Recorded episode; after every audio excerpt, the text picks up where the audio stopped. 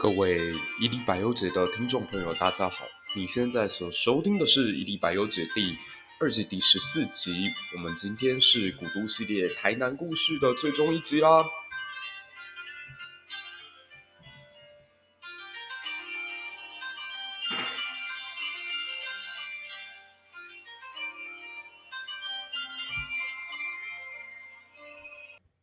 然是除夕特别节目的话，那我们这一集就不会有时长上的限制。其实我现在不太确定到最后剪出来的集数会有多长，但是希望能够跟大家把台南的故事继续往下聊，能够达到知无不言，然后言无尽的地步。那上一期播出之后，其实呢，应该算是引发了我自己做这个节目之后最大最大的一次批评。呃，许多的听众其实对于我去翻案或者说洗白郑成功是感到不满的，因为大家都知道，其实郑成功在他的人生过程当中，虽然有匡扶明朝皇室的这样子，呃，看似很正义的行为，虽然有划江而治、划海而治，跟清朝对抗到底的精神与气魄。可是郑成功政权也好，或他的军队也好，在台湾这片土地上所留下来的伤害，那可是非常非常深远而巨大的。大家要知道，我们都会批评说，荷兰的统治者或者是殖民者在台湾基本上就是为了盈利这种心态而存在。所以他成立了荷兰联合东印度公司之后，是讲汉人是福尔摩沙岛屿之上啊最能够采蜜的一群蜂群。然后形容我们台湾是一头好乳牛，基本上就是把我们当成一棵摇钱树。这种心态当然可以，可是至少荷兰人对原住民的态度是以教育也好，和平共处也好，然后想尽办法建立一个沟通平台，建立一个管道，建立一个共通的语言，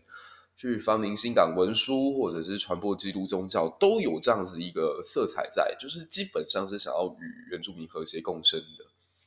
可是我们的国姓爷郑成功在台湾，其实短短也才几个月的时间，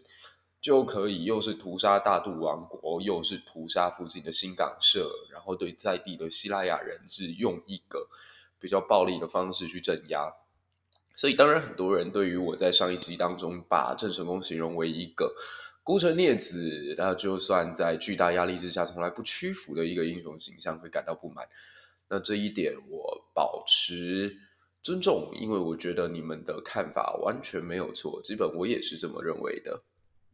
但我仍然觉得，其实如果你回到郑成功个人来看的话，就是我们现在是受过了许多的公民教育，我们受过了许多的历史培训，我们有了文化人的思维，有了一些新的思想、新的对民主的看法，甚至是对于人权的尊重之后。我们才会觉得自己需要去尊重原住民，需要去尊重少数，需要去尊重弱势。可如果回到十六世纪、十七世纪、十八世纪，甚至是同一时代的美国，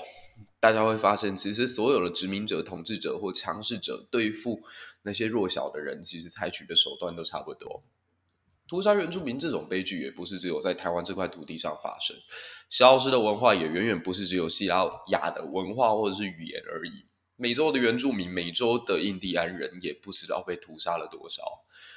那东方帝国统治，像说汉代在统治什么所谓的五溪蛮，孔明去征伐所谓的孟获，这也不都是在对少数民族的一种迫害吗？可在史书上面也都把他们形容的蛮光辉正大、正确的啊。但至少对我而言，我觉得郑成功个人的精神跟图腾。还有他的人生选择，其实都可以作为现在台湾人的借鉴。你看他的出生与现在大部分的你我有什么差别？我们都有一个汉人的姓氏吧？我想应该会收听我节目的人很少会姓什么工藤啊、伊藤啊什么之类的，大部分也都是姓赵钱孙李啊。那我们都有着一个汉人的姓氏，但我们的成长过程当中，在童年的阶段里面，其实都是受日本文化影响的，在。听节目的朋友应该也都看过《名侦探柯南》啊、《蜡笔小新》啊、《灌篮高手》啊、《排球少年》啊、《追风少年》啊，或者是甚至是黑子的篮球啊。好啦，我是建议不要啦，毕竟黑子的篮球，我觉得实在是太太腐向了。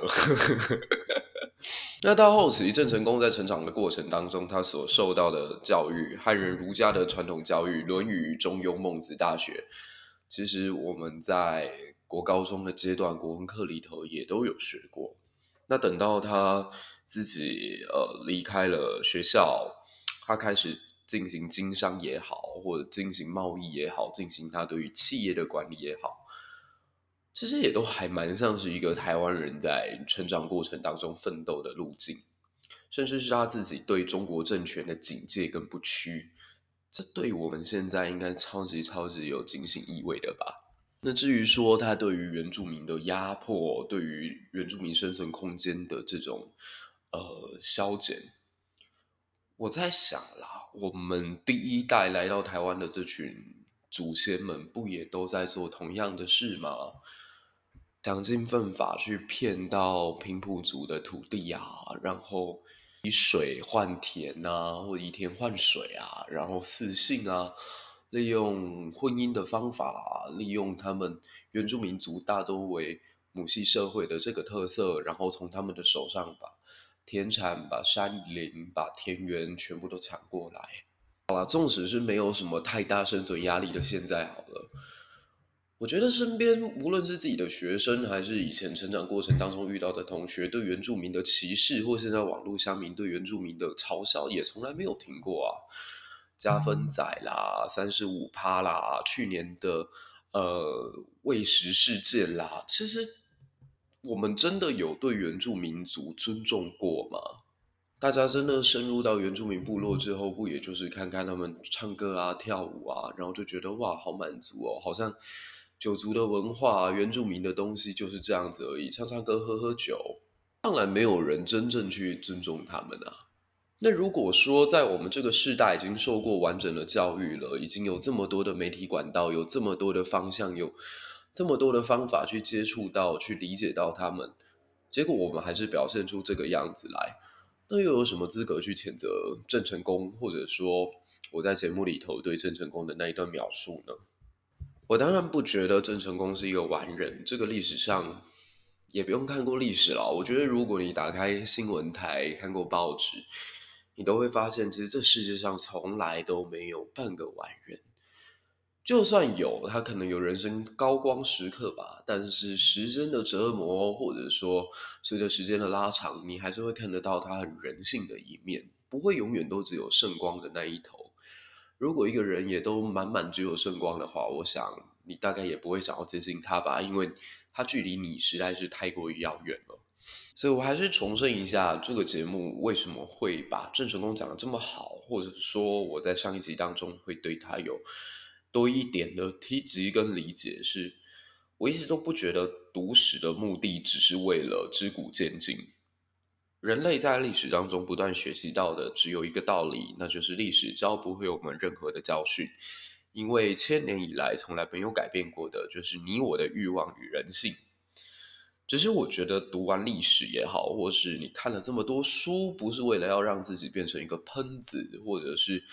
忽然站在一个文学呃文化人的高角度，然后对这个世界的一切都要提出争辩。我觉得相反，而是你应该要对这个世界的一切都存有一份理解与同情。所以我非常不喜欢上一代的文人哦，我也就直接点名了。反正这也就是一个小小节目而已，我想也不会有到那样的人来听。红蓝也好，李佳彤也好，这些人每次心存着稍微呃带有一点知识，就一定要对这个社会。指指点点，我觉得那就大可不必了。那对于郑成功这个事情呢，大概就跟大家交代到这里。那如果你还是没有办法接受的话，那我建议你先离开，因为我们这一期还是会继续从郑成功的主线来讲台南的历史跟古迹。上一次我们停留在赤崁楼前，去聊到了这座荷式城堡怎么样变成了这么东方色彩浓厚的红楼，也聊到了呃中法战争带给台南人突然开始出现排外的心态。那这一回呢，我们走向在这附近的另外一栋我觉得非常值得驻足的古建筑，也就是台南的大天后宫。简单介绍一下哦，你在台南常常会听到有一个名词叫开基，一个叫做呃祖庙。一般来说，开基也好或祖庙也好，规模都不会太大。它有可能就是第一批来到台湾的先民，他们在船上随身所携带的神像。那这些神像，它一开始就会放在一些草寮或公寮里头祭祀。那等到他们稍微有点钱，或者最后决定定居在台湾之后呢，再帮他加上了这个屋瓦，然后把它盖成一个小有规模的庙宇。所以在台湾台南，你大概可以看到呃这个小天后宫跟大天后宫。那小天后宫呢，隐身在南市北区的小巷弄里。然后我非常推荐，如果你有机会到这一个呃小天后宫的话，不要忘了在它的庙门口有一家就来发饼铺。它的椪贝啊，真的是就好吃。虽然它长得真的是不是很起眼，它就像一个一般的干妈店，然后还稍微可能规模更小一点，然后门口有一两只狗狗会在那边晒太阳。你完全没有想象得到，原来这家店的椪贝啊，居然可以这么美味。那小天后宫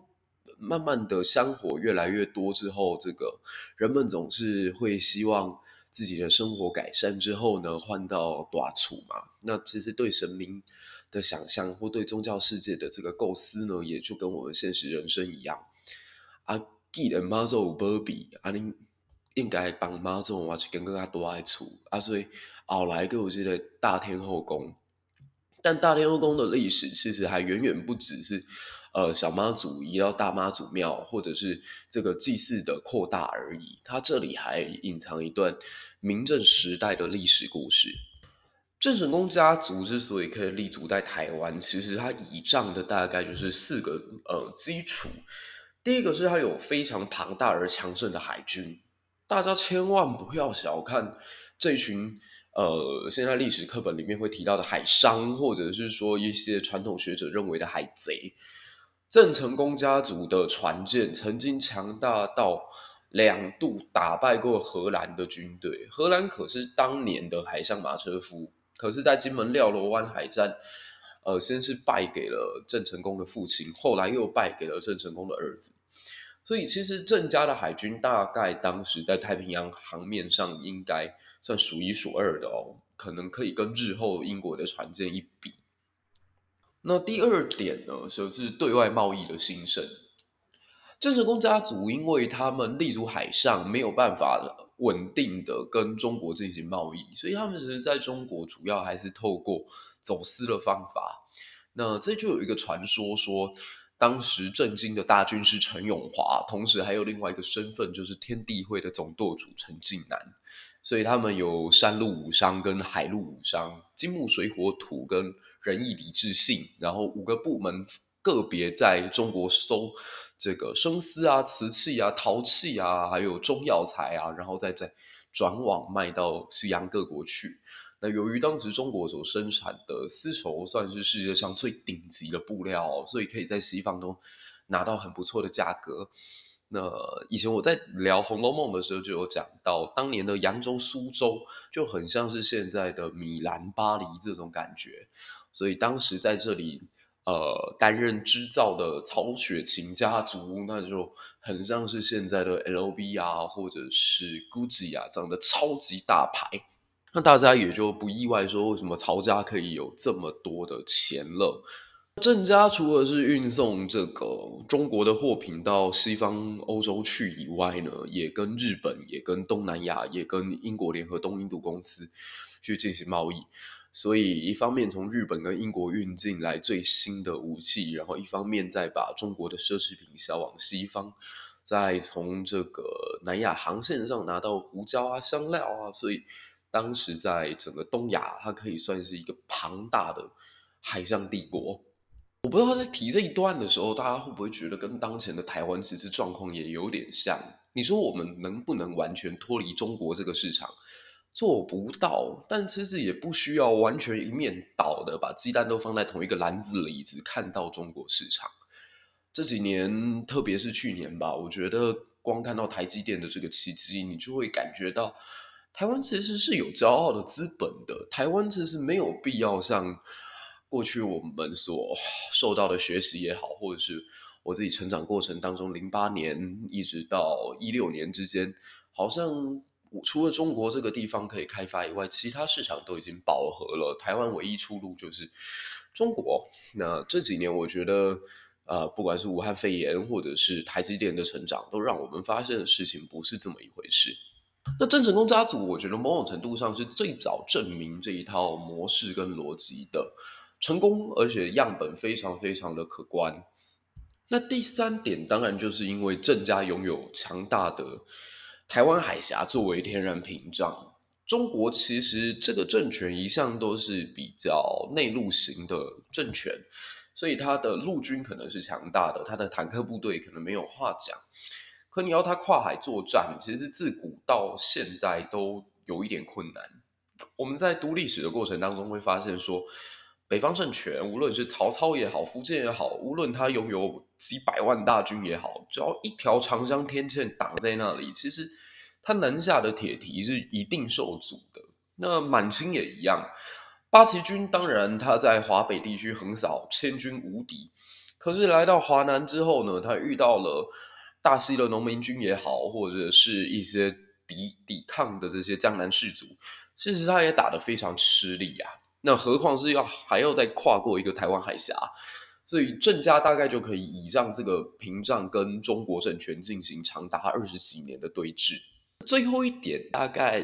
是大家比较少提及，可是，在心理层次上面，我觉得很重要的是，郑家他还拥有南明郑硕这样的一个名义在。你在这座大天后宫里面可以看到的是，他最早原本就是南明王爷朱树贵的王府。很多人到北京去都会想要去逛逛和珅住过的啊，这个恭亲王住过的恭王府啊，然后去赞叹它里面是何其的豪奢。其实我觉得，如果要看王爷府，要去看这个格局也好，或者是领略这个气势也好，那大天后宫可一点都不输北京恭王府。上一期好像有提到，一六四六年是郑成功人生当中第一次崩溃的时候。那往往是福无双至，祸不单行哦。他当时是面对到二十二岁的自己，看到母亲被害，父亲被俘，故土被屠，师父降亲，然后人生给他最多赏赐，是他一辈子最重要的伯乐的那一位唐王也被清朝给杀了。那等到一六六二年的时候，也就是他人生当中最后一年。三十九岁的他再次遇到一次五雷轰顶，那这次他遭到的痛苦打击，我觉得可能比起二十二岁来的更加惨烈。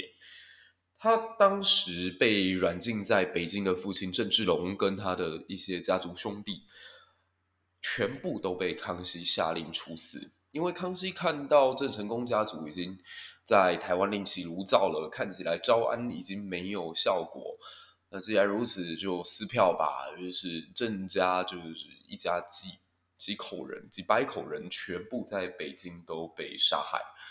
然后是吴三桂，吴三桂的军队打到了缅甸，在咒水之难发动，然后抓到了这个永历皇帝，也就是南明的最后一个名义上的统治者，然后以弓弦把他给绞死。那郑家在台湾的发展也不太顺利。原本郑家希望能够在中部多占一些田土，能够让自己的军队可以去屯垦，结果居然他的名将黄祖跟大渡王国一战，全军覆没，一千五百多个陪伴郑家打过大江南北、历经无数战役的铁甲战士，居然在台湾的山林里头就这样全没了。然后呢是。清朝跟荷兰这两个老对手居然联手起来，打算要对付自己。我我在想，郑成功大概奋斗一辈子，到这个时候，忽然发现还是一场空。他内心当中应该会呐喊着：“上天，你为什么会这样子对我？”可能我自己还没有到这个年纪吧。可是活到二六二七，还是发现自己一事无成，而且自己之前所做的所有努力。好像都没有被重视，没有被看到，甚至被践踏的时候，自己也会有这种感觉啊！就老天爷，我到底在干什么？更何况是郑成功已经到了身体也不好的三十八、三十九岁。那最后压垮骆驼的一根稻草呢，则是来自于金门的一个消息。当时有一个消息说，郑成功你要当爷爷了，你的儿子生下了一个孩子，取名为郑克臧。那当然，一开始郑成功是开心的，直到有一天他的这个亲家唐显岳写了一封信来痛骂郑成功，说：“你这个儿子到底是怎么教的？你知道他现在生的这个小孩不是跟我的啊这个孙女生的哦。”他是跟他自己弟弟的乳娘，也就是跟自己弟弟的奶妈生下来的。那这件事情因为闹得实在太大，所以郑成功是一个非常也也不要说他特别爱面子哦。你都坐到那个位置上了，谁会不爱面子？忽然间听到自己的儿子做出这种乱伦的事情，而且丑闻是传的整个承天府跟四明州、金门、厦门、台湾三地到处都是。郑成功还有活下去的勇气跟动力吗？所以他就下了一个命令，要他的大将洪旭诛杀掉自己这位不成才的儿子郑经，顺便连自己的法妻董氏都一起杀了，然后再把陈昭娘，就是跟自己儿子乱伦的这位奶妈也都杀掉。结果这个命令下到金门、厦门之后，所有的将领都不敢执行。谁敢执行这么屠杀世子的这种诏命啊？在中国的传统上是这样，就是说，虽然在上位者他下达的命令是有，呃，你你必须要有执行的必要性的，可当他非常的挚爱难行的时候，你有一些变通的方法，像说，当年李鸿章接到诏令，看到慈禧颁布对十一国宣战的诏书的时候，他的直觉反应就是伪造，这假的，慈禧太后这么圣明，怎么可能会做出这种选择？所以他就去跟刘坤一还有张之洞去联名，变成了东南互保章程，要求诸国攻打华北可以，但不要入侵华南。那一样的哦，其实这个时候金门的部将，这些郑家的部署也都知道，郑成功的这道诏令其实气愤的原因比较多，这没有经过任何理性的思考，他一定在执行完这个命令之后，或许会后悔。呃，或许之后也会秋后算账，所以最终没有人敢执行。那也在这种状况之下，没有多久，郑成功就感染了风寒。毕竟当时的台湾其实是一块算蛮多疾病的岛屿，那他就在这样子非常困窘的状况之下呢，抓破了自己的脸，抑郁而终。过去我们比较常在讲，就是说郑成功是一个喜怒无常啊，然后做事特别的决绝啊，甚至有点极端啊的一个这样的人格。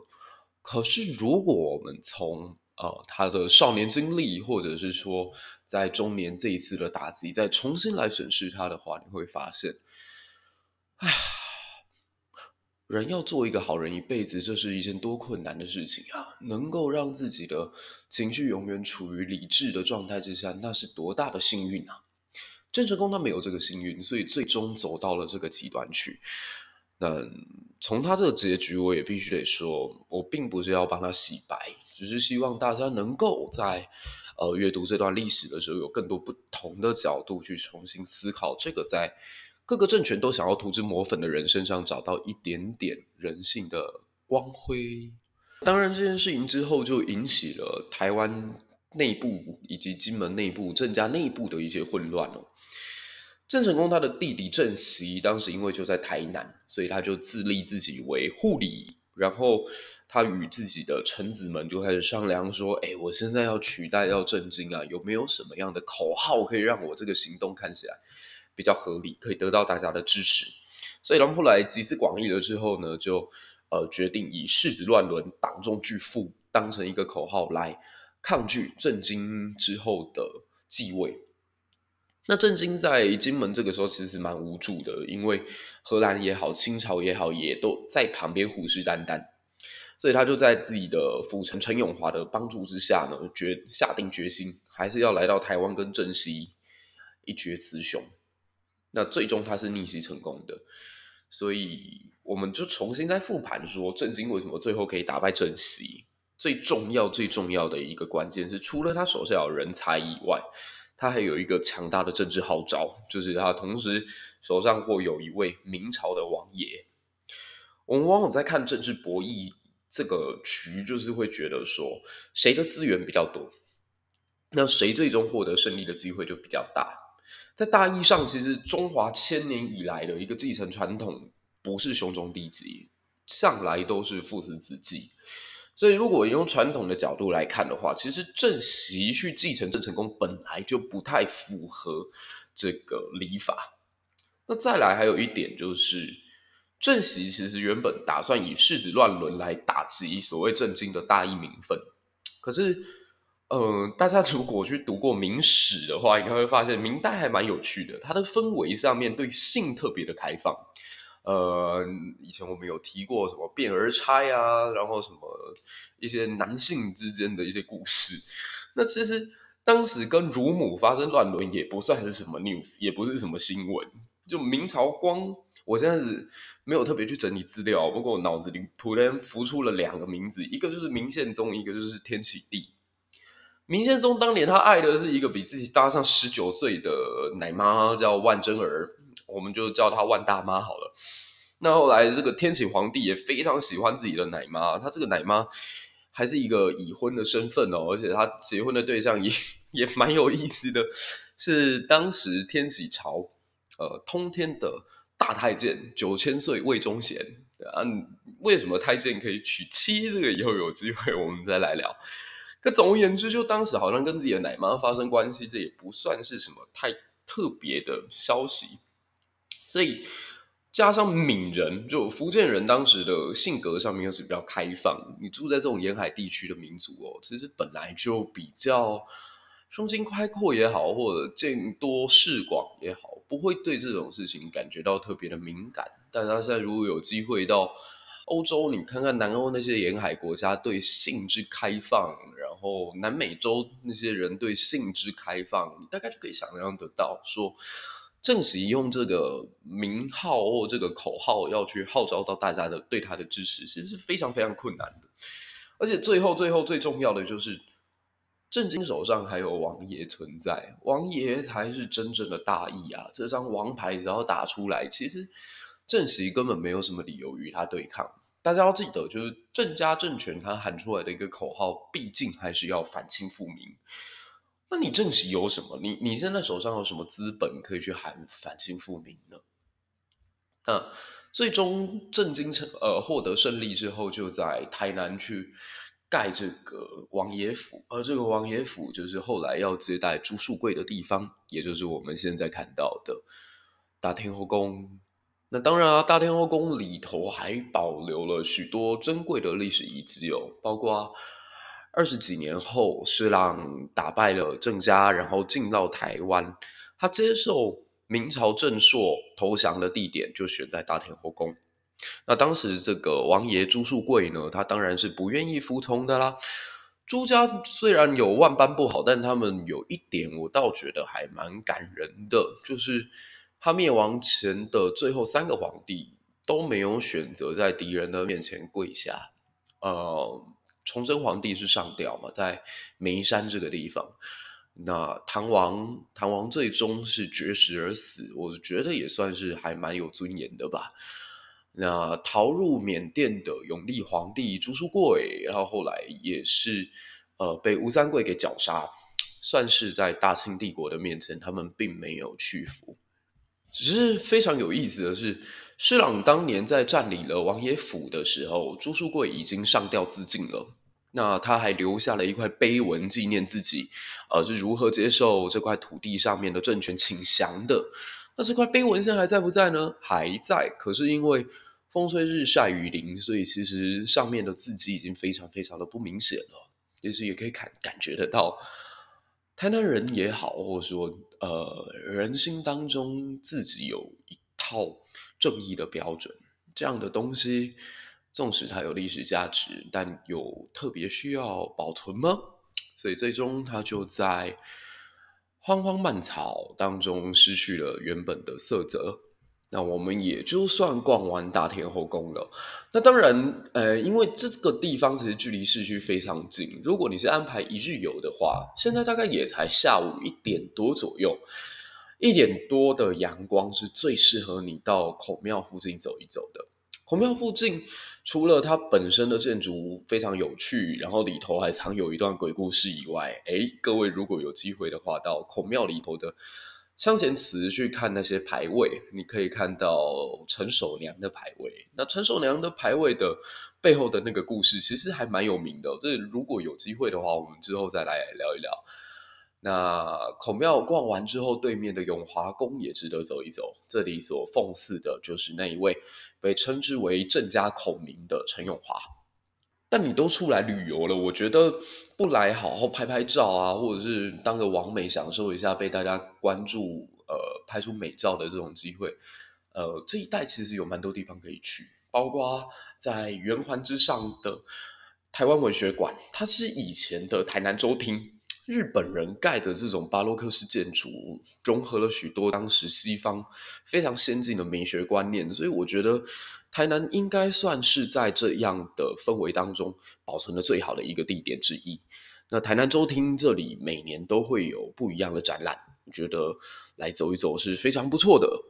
那绕过整个圆环再继续往下走，你也可以到达林百货。林百货是台湾历史上最早的一间百货公司，与台北的菊园百货是并列的。啊、它有五层楼，而且它的电梯直到现在都还保持着你可能在铁达尼号里面才看得到的那种规格，就是呃有时钟的指针会在上面指出现在在几楼，然后基本上是透明的，你可以看到外面的楼层。再加上它保存得非常好，阳光可以直接从落地窗里面照进整个电梯来，是真的蛮有昭和时代台湾跟日本两种文化融合于其中的味道。那当年林百货刚开幕的时候，其实因为东西都比较贵吧，对当时很多乡下人来讲，进到城里头逛了一次林百货，结果逛了一圈之后，却什么东西也买不下手。所以这一代曾经也有一个我觉得很可爱的俗谚，叫做“得一公见甘脚回下崩啊，得一公嘞来林百货贼流动”。那我觉得这很可爱哦，就是呃反映出了当时那个社会里头的一种消费习惯也好，或对于时尚的追求也好，其实不分十九世纪、二十世纪还是二十一世纪，大家都是爱美的，大家都是追求时尚与这种。奢华的那林百货，基本上我觉得它的每一个楼层都有值得拍照的点，因为它卖的东西也都很应景，都是呃文创的小物啊，或者是手工的肥皂啊，或者是一些有意思的调香、有意思的记事本。那年节期间，我觉得来这边买一个小小的纪念品，表达一下对家人的心意，可能远远胜于买一些。奢侈品来的更加有味道。那顶楼也值得去走一走，它的顶楼是全台湾现在唯一一栋哦，就是百货公司上面居然有神社的地方。它的神社其实盖的算小，小而别致。那从这里你还可以看到对面的土地银行，这也都是当年日本时代就盖下来的建筑，很有穿梭时空的感觉。我想，我做完这期节目之后，应该会把我自己去林百货拍到的影片也好，照片也好，也一起放在 Instagram 上面跟大家分享。那走回台南州厅也好，去看看林志玲结婚的时候，呃，拍摄婚纱的台南第二美术馆，或者到圆环的中间去缅怀汤德章，我觉得都是台南之旅画下一个休止符，非常非常好的选择。那当然也非常推荐大家去全伟家吃冰淇淋，去泰城水果行吃非常非常有特色的哈密瓜做成的碗的冰淇淋，或者聊一聊汤德章的故事，我觉得你都会更加的理解台南这块土地。但今天毕竟是过年哦，我觉得内心当中还是希望能够保持平静，就暂时不跟大家聊汤德章的过去了，因为。我第一次到汤德章圆环公园的时候，我是跟我朋友一边介绍着他的故事，一边讲着在西莱安事件的时候，当一群愚昧无知、被宗教煽动的台湾人屠杀了日本警察，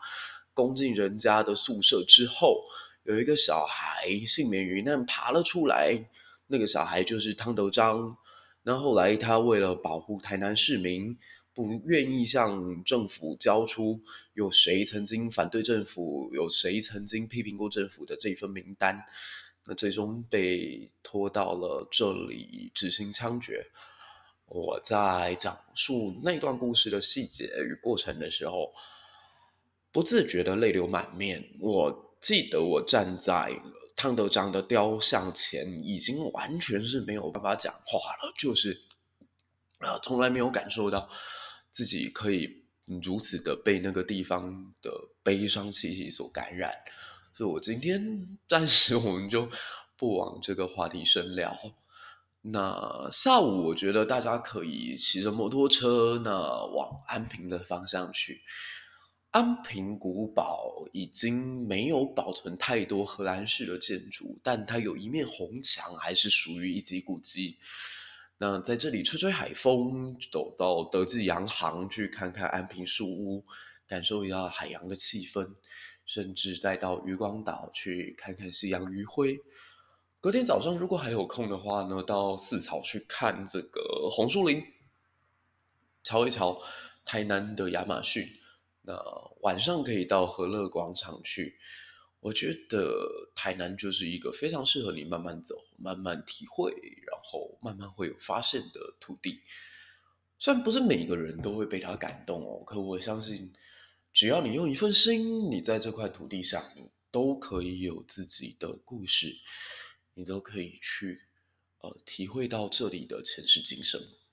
那其实最后我还有一个小小的点想要推荐大家，呃，这个很私房，也不是大家都喜欢，可是我觉得实在是非常的有意思，就是南山公墓跟五妃庙。我相信听到，呃，过年期间也好，或者去旅行也好，居然推荐别人去坟墓，这到底是真有什么居心？可是我必须得讲哦，这里的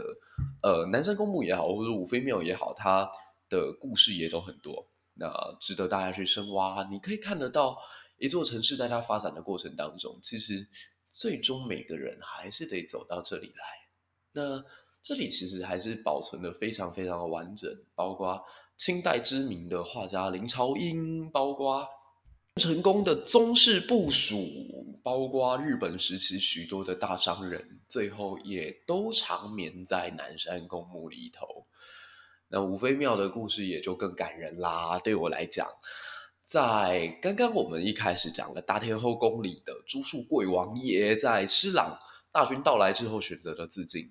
他的五个嫔妃原本是有机会逃命的。朱术贵告诉他们说：“明朝王也王矣，但你们是自由的，你们。”去吧，能够到乡间去，能够到海上去，能够到东南亚去。总而言之，你们可以选择不投降，你们也可以不用跟我一起去殉死。但五位妃子跟当时的两个太监仆从，通通选择就义从容。